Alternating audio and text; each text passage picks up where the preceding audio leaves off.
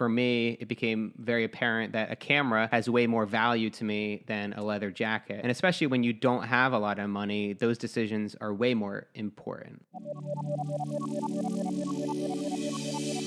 Welcome to the Lavendaire Lifestyle, the podcast on personal growth and lifestyle design. My name's Aileen, and I'm here to guide you to become a master artist of life. Every Sunday, you'll get new insight and inspiration on how to create your dream life. After the episode, the conversation continues in our Lavendaire Lifestyle Facebook group, so I can't wait to see you there. Life is an art. Make it your masterpiece. Hey everyone, welcome back to the Lavendaire Lifestyle. It's Aileen. So today's episode is about minimalism and filmmaking, and we're talking to none other than Matt D'Avella. Matt D'Avella is the filmmaker behind the Netflix documentary Minimalism. He creates videos about creativity and simple living on his YouTube channel. He's also the host of the podcast The Ground Up Show, which I had the pleasure of being on. So I'll link in the show notes my interview on Matt's podcast, but just getting to know him through that conversation, going over to his house to record the interview, like I got to see how he works, his setup. It's so intricate and he's very professional. He knows what he's doing. He's also super talented, and I just admire him for his creativity and authenticity. So I'm super excited to chat with him today about his journey through filmmaking, through minimalism, and his tips that he has for all of us creators trying to make it. So I hope you enjoy this interview. Here we go.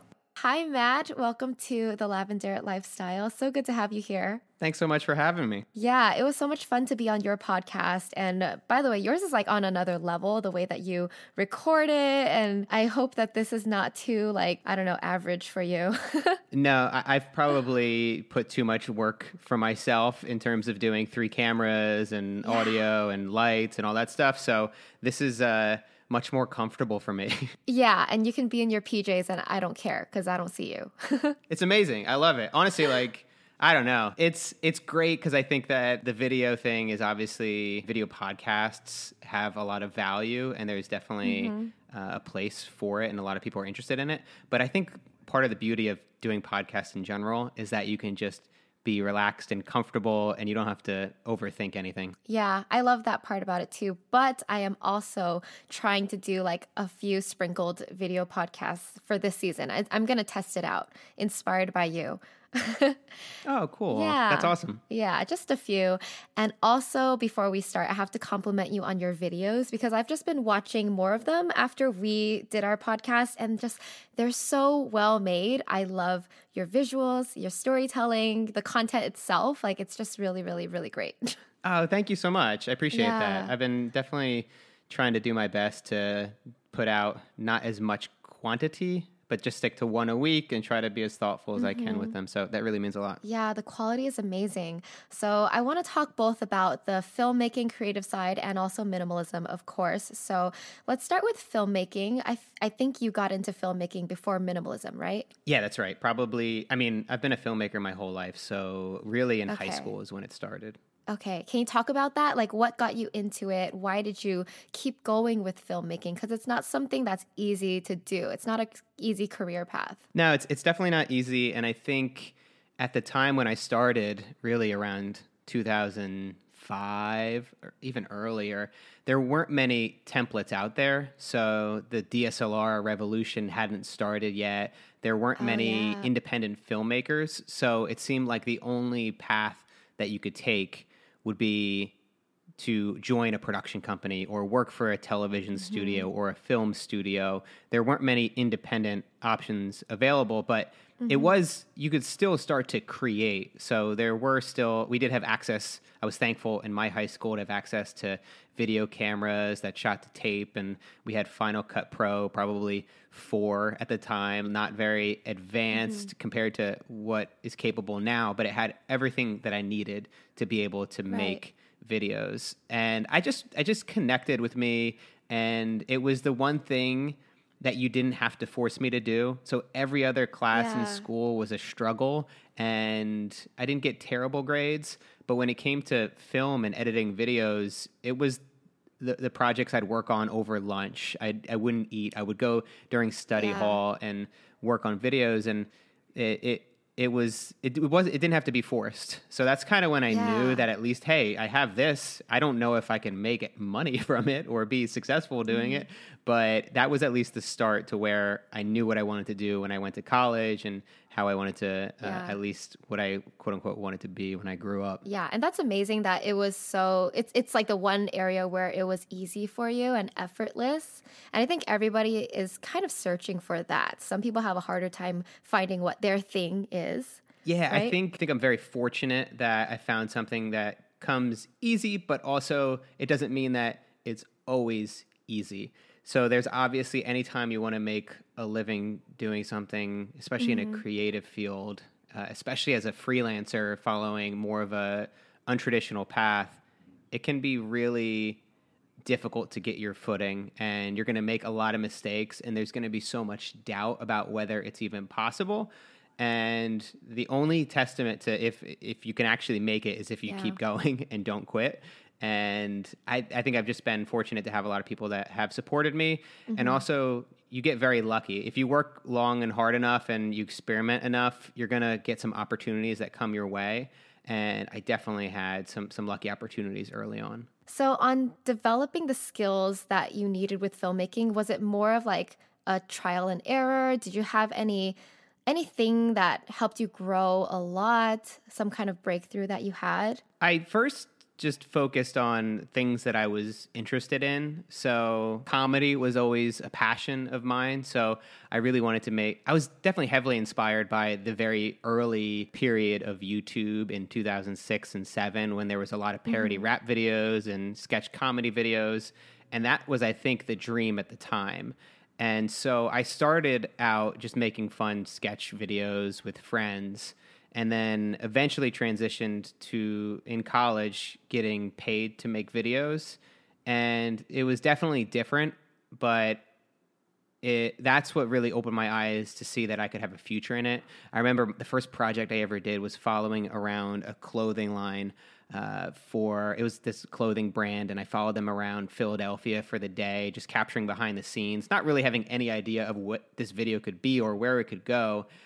But it was, at the end of the day, we were at this restaurant, and the owner of the clothing line went to the A T M, got one hundred dollars, and he handed it to me. And I was like, wow, this is amazing. Like, I would have done this for free, and this guy is now paying me money to do it. Yeah. And from there, I knew I wanted to do this professionally. I wanted to be able to make a living making films. Not only that, but I also wanted to do what I loved and find projects and clients that were really amazing to work with. And it wasn't always easy. And I've done my fair share of weddings and bar mitzvah videos to pay the bills and pay off my student loan debt. But definitely that first day where I actually got paid to make a video was eye-opening experience to realize that I could actually do it. That's amazing. And I want to talk about you paying off your student loan debt, because I've seen like your videos on how you were really deep in debt. Does this relate to like the journey to minimalism then? Oh, absolutely. So yeah, so maybe we can talk about that. Yeah, so... So you were in debt. And then I was what happened? in a, a lot, a lot of debt. So yeah. I gra- I didn't make the best decisions when uh, entering college, and you can't really blame me and, and other people who do, because we're making these decisions at seventeen, eighteen years old, and mm-hmm. we don't really know what that's going to look like in fifteen years when you're, you know, halfway through your career trying to work your way out of this hole. Yeah. So I graduated college with ninety-seven thousand dollars in student loan debt, and then proceeded to do the smartest thing I could think of, which was to buy a brand new car. So now I'm like one hundred ten thousand dollars in yeah. debt. And I made the only decision I could, which was to move in to my parents' house and yeah. my with my four younger brothers and sisters, and live out of my parents' basement. And I just happened to stumble across some people talking about this thing called minimalism. And it came to me at the right time. It was at a time when I felt, I wasn't depressed, but I was definitely, I, I wasn't happy. I saw all my other friends going out and getting starting jobs with starting salaries, and I was making next to nothing. I had maybe fifteen dollars in my bank account, and I was mm-hmm. in more debt than anybody that I had known and anybody that I'd graduated with. And it was like a joke almost. I just didn't even want to look at it.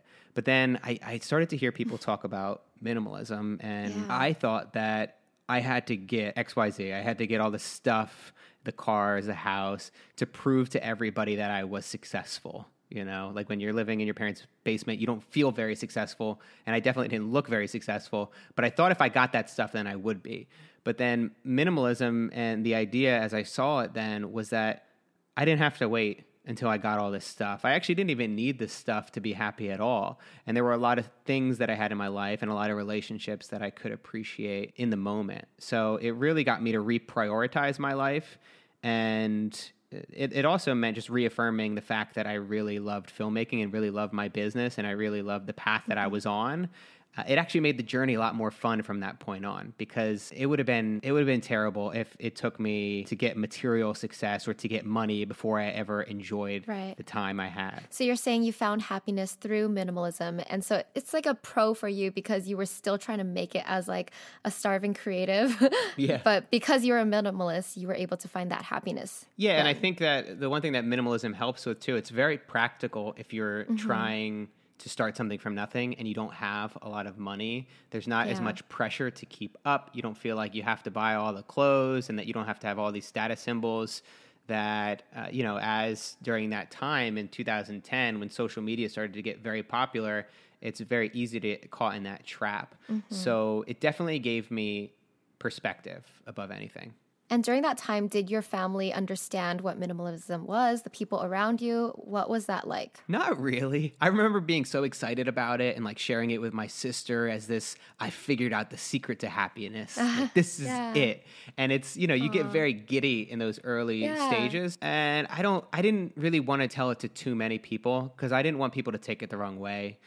I didn't want people to think that I was judging mm-hmm. them for not having a lot of stuff. But naturally, I think people start mm. to see you making different decisions, and eventually, especially if it's something that really has a big impact on your life, you're going to end up sharing it with people. So I don't really remember a majority of the people, like how it went down or how I told them. I think most people are like, oh, that's cool. And then they just, it, it wasn't a big deal. They didn't really care about it. And I wasn't uh, preaching about it. So it kind of went on the back burner until I started working with Josh and Ryan from The Minimalists right. and, and before the documentary started. And you became part of that movement. So, right. yeah. So even before that documentary, like your journey to minimalism, was it like a quick purge of all your stuff, or was it kind of like a slow adoption of those values? It was very quick. So it all happened okay. really over the course of two days. And, what? Oh my gosh. Yeah. And, but I, I feel I, like you didn't have that much stuff to begin I with. I didn't. I really didn't. I was pretty much a minimalist as it was. Oh my gosh. Uh, I don't know if I still have the photos, but I definitely took photos. There there was quite a bit of stuff I got rid of. I, you know, as most people do, I, I didn't use most of what was in my wardrobe. So mm-hmm. I easily purged eighty percent of my clothing. And mm-hmm. I just remember that being such a good feeling of yeah. being able, you know, because you have the favorite things, the things that when they're clean that you go to every time. So for me, it, it was pretty easy to go through that process, getting rid of the clothes. I get rid of old memorabilia from when I was a kid, signed baseballs, baseball bats, all this stuff who I didn't even know who had signed it. But for some reason, I just had to keep it. Mm-hmm. Uh, some things harder to get rid of than others, but in the end, I, I had made a decision. And that's to say, I, I didn't get rid of every sentimental item. I still kept like one or two things that I, I wanted to, like a coffee mug and a, a bowl that my grandma owned.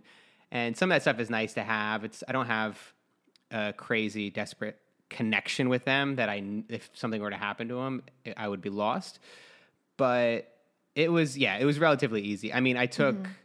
one trip to the garbage dump, one trip to the Goodwill, and and that was it. And then from that point on, it was more about, okay, how do I now be more thoughtful about my purchasing mm-hmm. decisions to where I don't do this again. I, you know, right. it's, it's, it's not really going to matter if I don't change my purchasing decisions from here on out. Yeah. So it sounds like you were already born a minimalist. It just helped you a little bit through that phase of like, you're buying your new car and everything. I will say though, right around that time when I did move home, not only did I buy a brand new car, but I also bought, I like pimped out my room. I got a flat screen T V. I got uh, a leather jacket. Uh. So I wouldn't say that I was a minimalist by any stretch, because the material stuff meant way more to me than it should have at the time. And I think if I had, if I mm. kept making more and more money, I would have just found ways to spend it. I see what you're saying. So it's a little bit different, because for me, I what I started out with personally was like my family,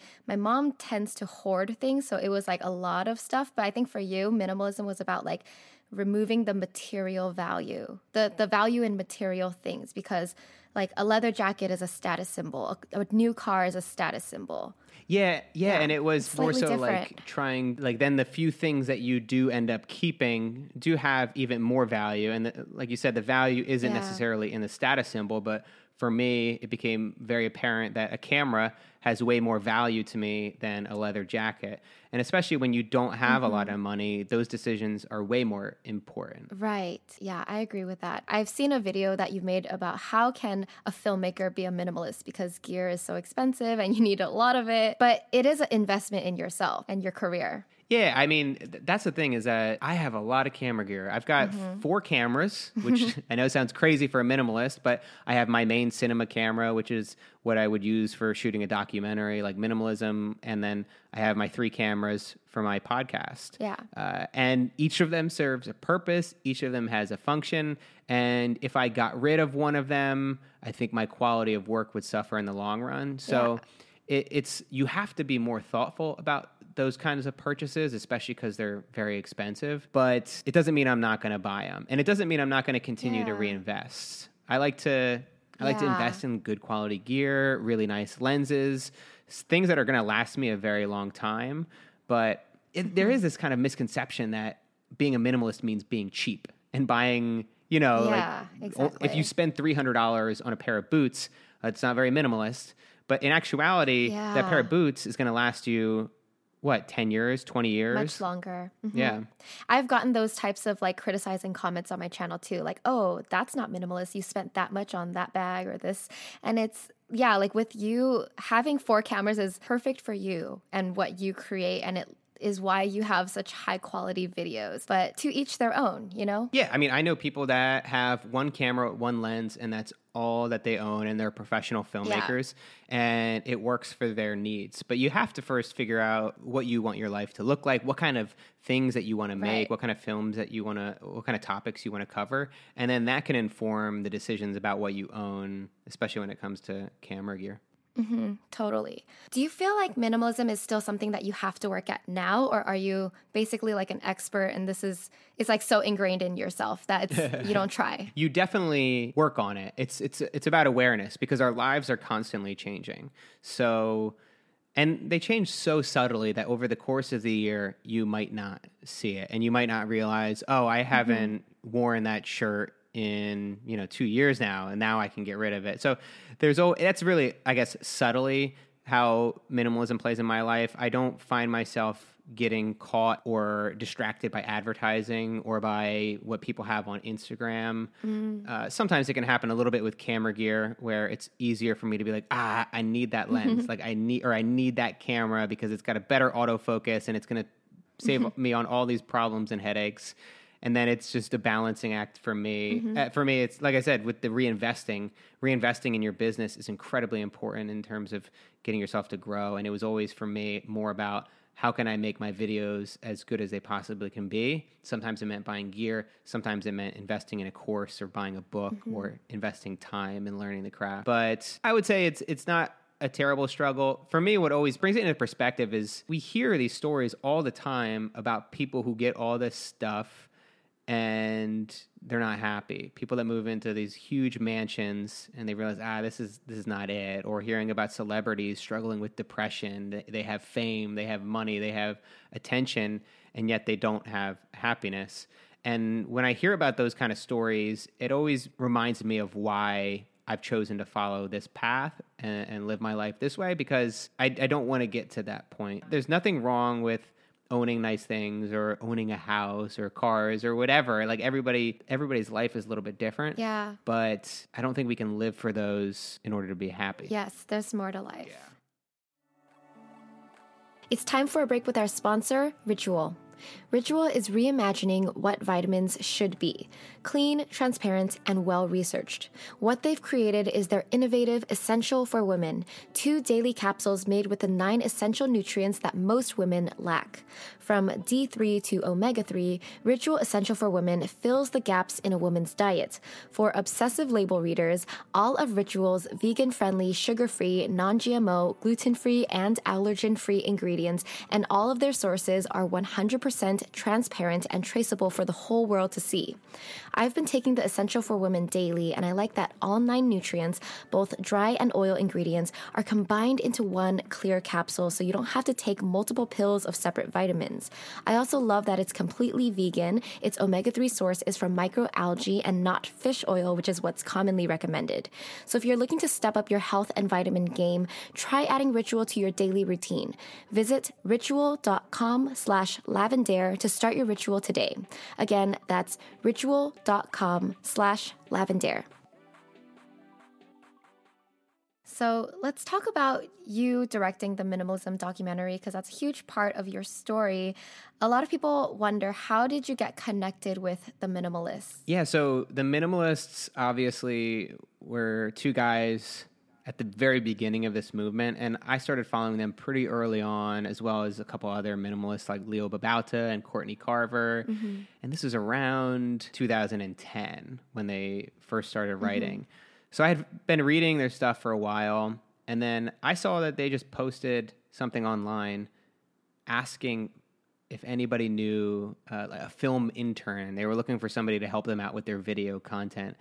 And at the time, I was a professional filmmaker. I was doing pretty well. I think at that point, I had moved out of my parents' house. I had paid off half of my debt, and things were going pretty well, and I was pretty busy as a filmmaker.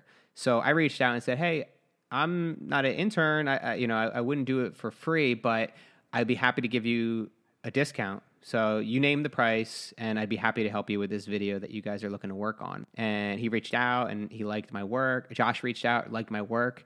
And then we ended up, we decided to work on the project together. So they flew out to New York, where I was living at the time, and they had their first event for their Everything That Remains book tour.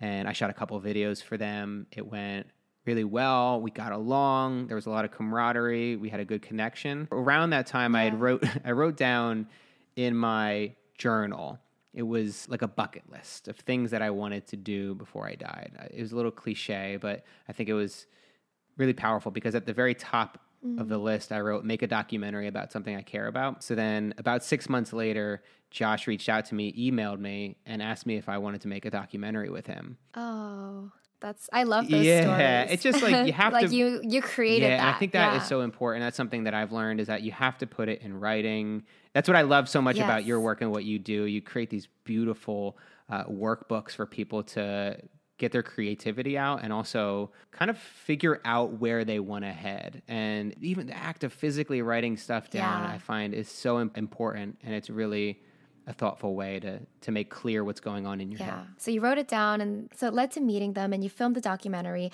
I actually had a Facebook question. Someone from Facebook asked, like, how did you find these people and land these interviews in the documentary? Because these are really amazing people. Yeah, so like any project, especially a big documentary, like, well, not big, but it, it's independent, but it's a pretty exhaustive project to work yeah. on, where you have to connect with a lot of people. It's important that each partner has their own skills, and my skill was in filmmaking and editing and directing, and Josh and Ryan really came through with producing and finding these connections. And most of the people that we interviewed ended up coming through their network. So Leo Babauta, Jesse Jacobs, Courtney Carver, Joshua Becker, mm-hmm. all these people who have different lives and different perspectives on minimalism, but they're also very thoughtful on the subject. So they had thought a lot about how minimalism applies to their life, and they were able to give us really good interviews and a really great perspective. Mm. And some people we ended up just finding on the road. I remember the architect that we interviewed, Frank Messia. He just happened to be a guy that we oh, met that's so cool. at one of the book stops. And we're like, yeah. this guy's really interesting. We should just sit down and interview him. So it's a balance of that. It's a balance of finding people that either are well-known in a subject or just being open to letting those interviews yeah. come to us. And when you you have an instinct about something, to go for it. Nice. And I'm just curious, as a creative, like when you make such a work that blows up and seems so successful, how do you feel after the fact? Because you're still creating. Do you feel like kind of like you have something to live up to? Like, what are you working on next? How does that feel? When you're working on a project, I mean, this is from my perspective, because I've definitely heard people say different things about this, but for me, it's a roller coaster. So there are sometimes when I'm just so in the moment and enjoying it, and it's the greatest thing I've ever worked on. It's creatively stimulating and all that. Mm-hmm. And there's also the side of it that's so daunting, and it's so big, and especially when you're work, you're used to working on smaller projects where you can see the momentum. You know, when when you and I are making YouTube videos, it doesn't take us very long, a day, a couple days to put out, to mm-hmm. shoot, edit, write a video. But then when you're working on a film, you don't see that kind of progress. The progress, you you have to really be in it for the long run. And yeah. it can be very overwhelming, and you all you think about is, I cannot wait for this to be over. I can't wait to finish this movie. I can't wait to be done with it. And then you're you're saying that all the way to the finish line, and then once you finish it, it's great to relax for a day or two, but then you start to get antsy, and you're like, well, now what? You know, what do I what do I do now? What what should I spend my time with? I wasn't even thinking I was thinking so much about the finish line, I didn't think yeah. what I would do after it. So that was the hardest part, but then it was realizing that as tough as it was to create a finished film, it was so worth it. Yeah. That I would do it again, and I wouldn't, me personally, I just don't really care as much. Like, oh, what if we didn't get on Netflix? What if nobody sees it? What if, it doesn't really matter to me. Um, I want to be able to continue to do it. Mm-hmm. So for me, that's, I think, my number one priority is if I can keep making films, whether it's for YouTube or for Netflix, and people enjoy it and I can make a living doing it, then that's that's my bar right there. Then then I'm happy. That's amazing. I, and it goes back to, like, I'm imagining the high school Matt, like, who loves to edit and make videos just for fun. I think it goes back to that, because your passion is so pure for it that you don't care as much about all the results. And that's what you need as a creative. You need to just focus on the work. Yeah, because I think that you can have these really high expectations about what's going to happen when you release something. And it can be mm-hmm. exciting to have these kind of dreams and ambitions for what could be. But even if you get that, even if you achieve your, your wildest dreams, then I forget, J. Cole said, uh, it's funny how your new highs become your new lows, uh, or your old highs become your new lows. Uh, so Yeah. I rem- I just came yeah. across this video about a couple weeks ago, where this is when I first started my YouTube channel, and I grew from one hundred twenty subscribers to four hundred seventy subscribers. And I can't tell you how excited that I was. I was like, oh my God, mm-hmm. I can't believe this many yeah. people follow me overnight. It was amazing. And, yeah. you know, now for me to get a couple hundred yeah. subscribers, it, it, it's not going to have the same feeling anymore. So I think to really kind of shift it from the beginning and say, well, it's not really about yes. that. And it's it's okay yeah. to celebrate the wins. And I don't have a problem with people getting excited if they get one hundred thousand subscribers and celebrating it or making a video about it. I think that's totally fine, and that's that's fun. Uh, but obviously, I think it'd probably be best not to set our expectations and have that be what makes us happy, is getting there. Yeah, yeah, because it's all relative. And sometimes it's a little too easy to, like, put your worth into those numbers and be excited when it goes up, be sad when it goes down. But, like, as a creative, you have to kind of detach yourself from that and just make stuff. I think it's also, yeah, because you're you're in it for the long run. So it's yeah. like it's like investing in finance. You know, the the advice that financial experts will give you is that when you're investing, put your money in there. Maybe look at it every six months to a year and readjust as the market changes. Mm. But you're in this for your retirement. You're in this to, in thirty to forty years, sixty years, you could take mm-hmm. your money out, hopefully in an ideal scenario. Yeah. You could take your money out when you retire. But if you're looking at it every single day and trying to trade and make decisions in the moment, you're going to usually make mistakes. Yes. So knowing that, okay, I'm in this for, you know, let's do this run. five years, yeah. ten years, twenty years. Where where could I be if I just put my head down and do the work wow. and I don't get too reactive? That's a great metaphor, because I understand, like, with finance and investing, if you're looking at it every day, your emotions go with it, and it's a waste of time.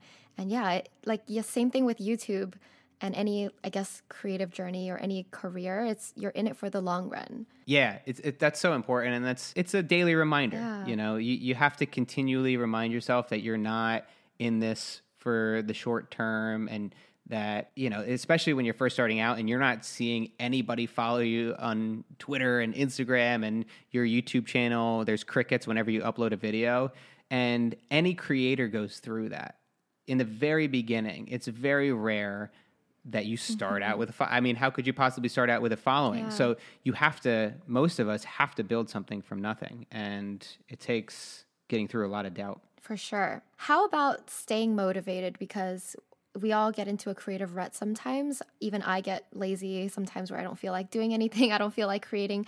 What are your go-tos for keeping yourself motivated or finding inspiration again? What's probably most relevant is what I did when I was first starting out, because now it, it changes a little bit. I think that it's almost like a muscle that you build, and you don't really wait for inspiration anymore. If you're a full-time writer, you sit down and write every day. Mm-hmm. No matter what, you have a quota. Yeah. You say, I'm going to sit down, I'm going to write four hundred words or five hundred words every single day. And it may not be a ton, but it's the consistency that's going to pay off in the long run. And for me, it was about mm. reading yeah. a lot early on. It was, I think, for the first year when I had mm. moved home with my parents, every week I read a new book. And I could only maintain that for about a year until I was like, wow, this is this is a bit too much. And sometimes the books were yeah. very short, but and, and yeah. basically pamphlets. But it did two things for me. It kept me motivated, and it kept me inspired to understand that there's other people that are on this path that have done it before. And it also gave me practical advice and steps. So if you read a book like Seth Godin's The Dip, you start to understand that there is a lot of excitement when you start something, but then everybody goes into what he calls the dip, and they have mm-hmm. creative struggles and hurdles that they have to get over. Sometimes mm-hmm. it means giving up and quitting and not following through with something because it wasn't right. And sometimes it means pushing through that doubt to get through to the other side of the dip, which is even higher. And then mm. I read a book like The Flinch by Julian Smith, and it's all about facing that instinctive flinch to not do something and to shy away from a moment that would be uncomfortable. So how can putting yourself in uncomfortable situations actually make you stronger? Yeah. And every time you do that, you desensitize yourself to that flinch. And he used the analogy of a boxer. Eventually, if a boxer has been training long enough, when somebody throws a punch at your face, you're not going to flinch anymore. Mm. In the very beginning, for the first probably year or two, you're going to flinch every time right. somebody throws a jab. And if you use that metaphor for life, I think it can help you yeah. get over a lot of things. And It's just, it was just about reading all these books and trying to consume as much knowledge as I could, because at yeah. the time I didn't really know any of this stuff. It was all new to me. And then you start to learn it through experience, the, the more you put yourself out there and make stuff. Yeah, super cool. And it also sounds like you've read Stephen Pressfield's books, like The War of Art. Oh yeah, that's the Do one. The Work. I was, I've yeah, read that. I, I, I've read like two or three of his books, and I love them. And it's like hard, harder to put into practice, but like I get the concept, but still like resistance is still like, you know, real for me. But oh man, I think I'm so glad that yeah. you said that, because while I was talking, I was like, there was a third book I wanted yeah. to mention, but it was I could hear Stephen it. Pressfield. Yeah, yeah it's, it was somewhere in there in the words, but Stephen Pressfield is amazing because mm-hmm. those books are relatively short, but they're very powerful, yeah. and they're and when you talk about motivation, I think that he gives you the guide map yeah. for how to face the resistance and how to, which is like really procrastination, yes. because your mind will trick you in so many ways to not just sit down and do the work. Yeah, totally. So lastly, what is something that you are excited about right now, and what area are you focusing on now? I am excited about my YouTube channel personally. It's a place that I get to create and get feedback almost instantaneously. And it's unlike anything I've done in the past when it comes to original content. So I've made mm-hmm. a couple documentaries, and when you work on them, it takes a couple years before you ever get it in front of an audience. And then you just, you wait, you say, oh, does anybody yeah. like this? But now it's, it's almost collaborative in a way, in that I do get feedback. I do see what people are saying. I see what people are interested in and resonating mm-hmm. with. So I'm looking to continue to, to see where YouTube can go. And I'm excited to try to do things like I did with minimalism, but on a smaller scale with different topics. So like mini documentaries. Exactly. So yeah. maybe like a ten to fifteen minute piece exploring hustle and work ethic. And yeah. can we maybe balance ambition with minimalism? and maybe taking a look at the role advertising plays in our in our lives. And mm-hmm. so there's these different topics that I want to explore, and they take a little bit more time. So mm-hmm. we'll see if I have enough time. Well, I think what's great is like you come from filmmaking and documentary making where you spend a long time on a piece of work. So you're used to putting extra effort into videos. I think YouTubers, like you don't have that much time. You just kind of like crank things out. So you're not used to spending that extra time and care to do the research, to film extra things. So that's why I think you're making such high quality videos. It's like you're willing to do that. Thank, yeah, thank you. I think that I think that there's a balance there though as well, because as a YouTuber, you also have to put out consistent videos and stay connected with your audience, which requires yeah. like a yeah. video every single week. So the the idea there is, all right, would I still be able yeah. to consistently put out a video a week while also working on these projects that may take two months to to to push out? And I think it. Mm-hmm. That's the hard thing, right? It's like, how do you keep the m- momentum going on mm-hmm. those side projects? And it's something that I haven't answered yet, so we'll see how it goes. Yeah, I mean, wishing you luck. I would say quick tips is to just batch shoot the short videos, the easy videos, and then schedule those out while you like make time to work on your longer, more detailed videos, right? Yeah, I think that's something that I'm starting to learn more and more every mm-hmm. day is in this world, you need to get ahead to keep your sanity and also to make mm-hmm. sure that you can step back and make the best decisions and not feel like you're yeah. uh, making your Monday videos on Sunday night or Monday morning. So yeah. it's definitely something I'm, I'm learning, but yeah, yeah, you could always get better at it.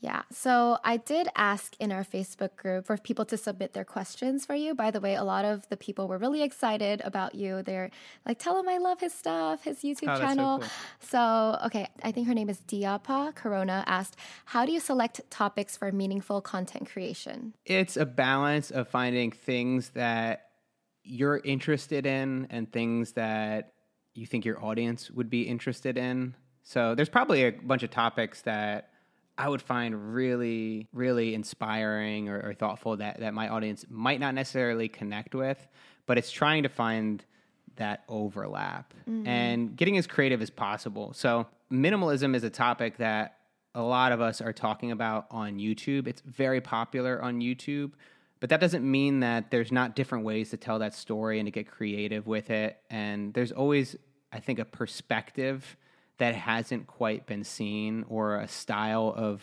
shooting a video, or a certain person's story that hasn't been heard yet. So I think when you look at people like Seth Godin, who writes a blog post every single day, you're con- constantly, your wheels are spinning. You're always thinking of different things to talk about. And that's no different for a YouTube creator. Uh, I think it just takes trying to prioritize what is the most interesting video that I could do this coming week, and then looking how can we push it even further, and, and maybe what topics haven't I explored in a while. So it's kind of a balance of all those things. Okay.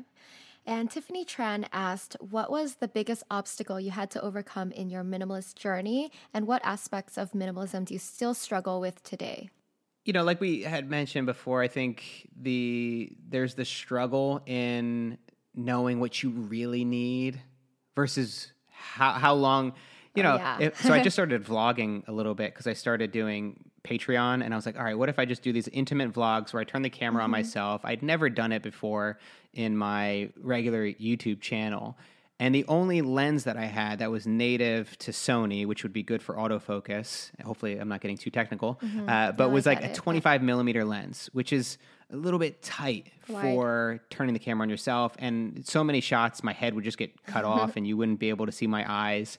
So I had to be like, all right, I know I need a wide angle lens. Should I get it? Should I not get it? Uh, I could probably get by with the twenty-five millimeter for a longer period of time, but the decision ended up being that, okay, it's going to make my videos better. It's going to make it easier for me to film. I'm going to have much more usable footage in the long run. And in the long run, I'm probably going to have to get this lens anyway. It's worth the investment. And it's those mm-hmm. kind of decisions that don't happen overnight. And I'm not very spontaneous with my purchases that I think are the hardest. Mm-hmm. You just have to be patient and not add the thing to your Amazon cart right away. And if you do, just let it sit for a little while and check to see in a week if it's something that you still need and are still thinking about. Okay. And then a last question that I know you made a video about, but it's a popular question, so I'll, I'll just ask you.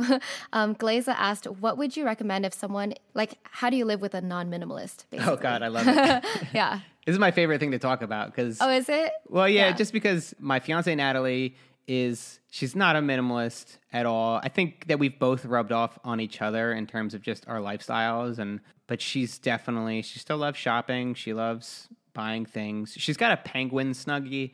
Uh, and I, I got to say that I don't think we'll do videos together. There's a couple videos on uh, my channel about this. And yeah. We're not the best at giving advice. Uh, if you watch any of our videos, if people ask us questions and we kind of, we struggle to answer them, but it's mostly just like the banter and us like giving yeah. each other crap.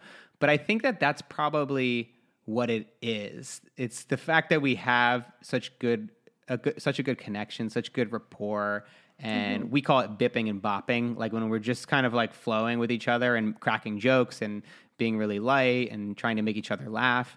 Yeah. And I think that's what relationships are about, because the whole idea is to get past the stuff. It's not to get caught up on the stuff and let the stuff affect your life. Now, if your partner has tons and tons of stuff and they, they're not willing to get rid of it, maybe you can help them organize it. Maybe you can, you know, come up with a system to make sure that there's not socks on the floor every single day and there's maybe a, a hamper nearby that they can get thrown into.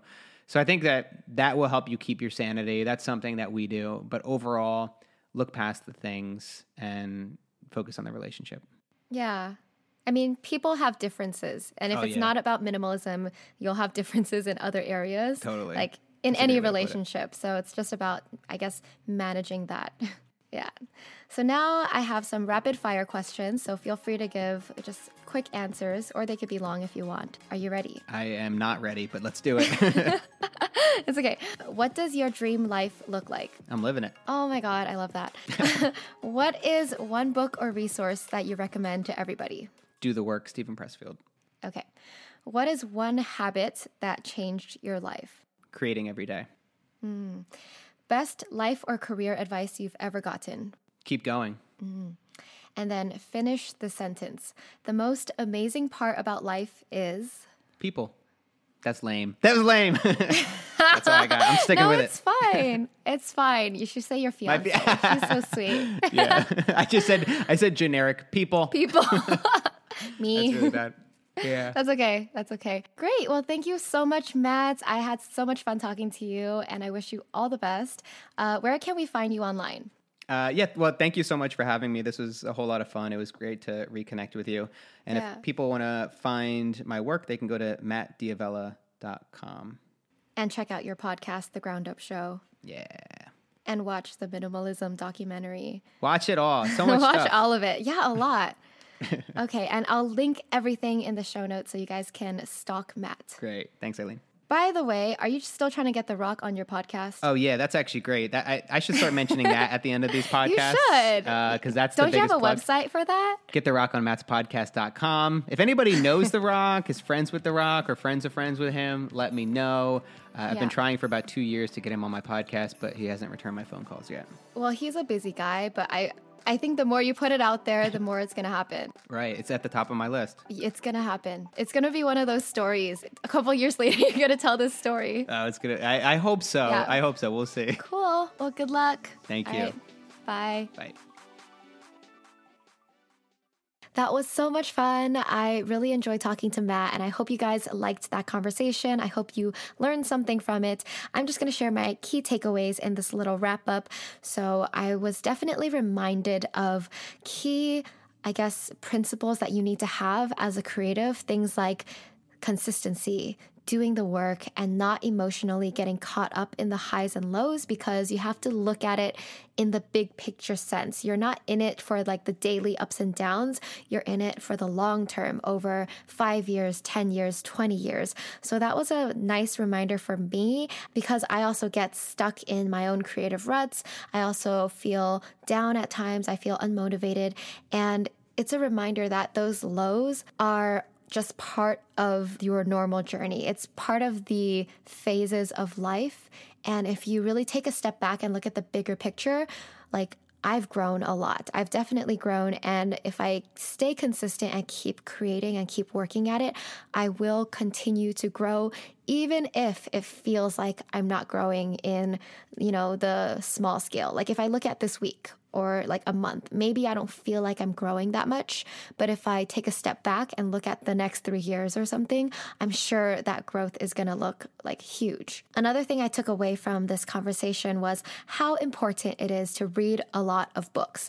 I similarly went through a phase early on in my career, like when I was lost and figuring things out, I was reading a lot of self-help books, similar to what Matt was doing. He definitely read more books than me. One book a week, that's pretty crazy. I read maybe like one or two books a month, and I was consistent for like maybe two or three years doing that. And I think in the past year or two, I've gotten lazier with reading books. I listen to audiobooks more than I actually sit down to read a book in the evenings. And I remember the times where I was consistently reading like ten pages every night. It was like fueling my mind. It was giving me inspiration and motivation and knowledge right before I went to sleep. So I really think that helped me mentally and it boosted me in some way. So I definitely want to get back to doing that. Also, just the fact that if you read a lot of books, you're going to be very knowledgeable and you're going to have more wisdom because books are like condensed wisdom. And it's, I've heard this before, that books are like the cheapest way to get the most insightful information. Like you don't have to spend like hours talking to these people. Like they've condensed their life's knowledge, their life's wisdom into a book that you can get for like fifteen dollars. And so it's very valuable for its price.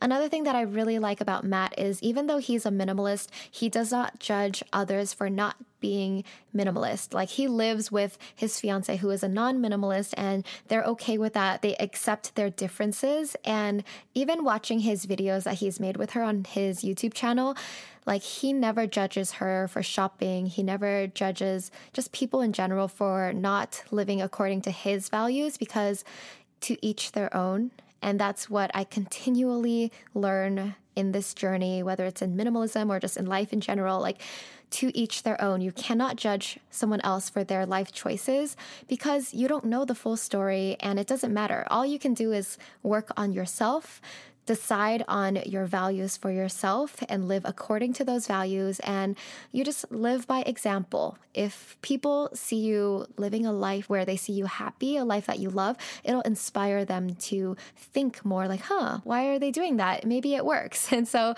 never try to force your ideals upon anyone. Just be yourself, live by example, and everything else will flow from there. I think that's it. I'll wrap up here. Love you guys so much. Have a beautiful week. Bye.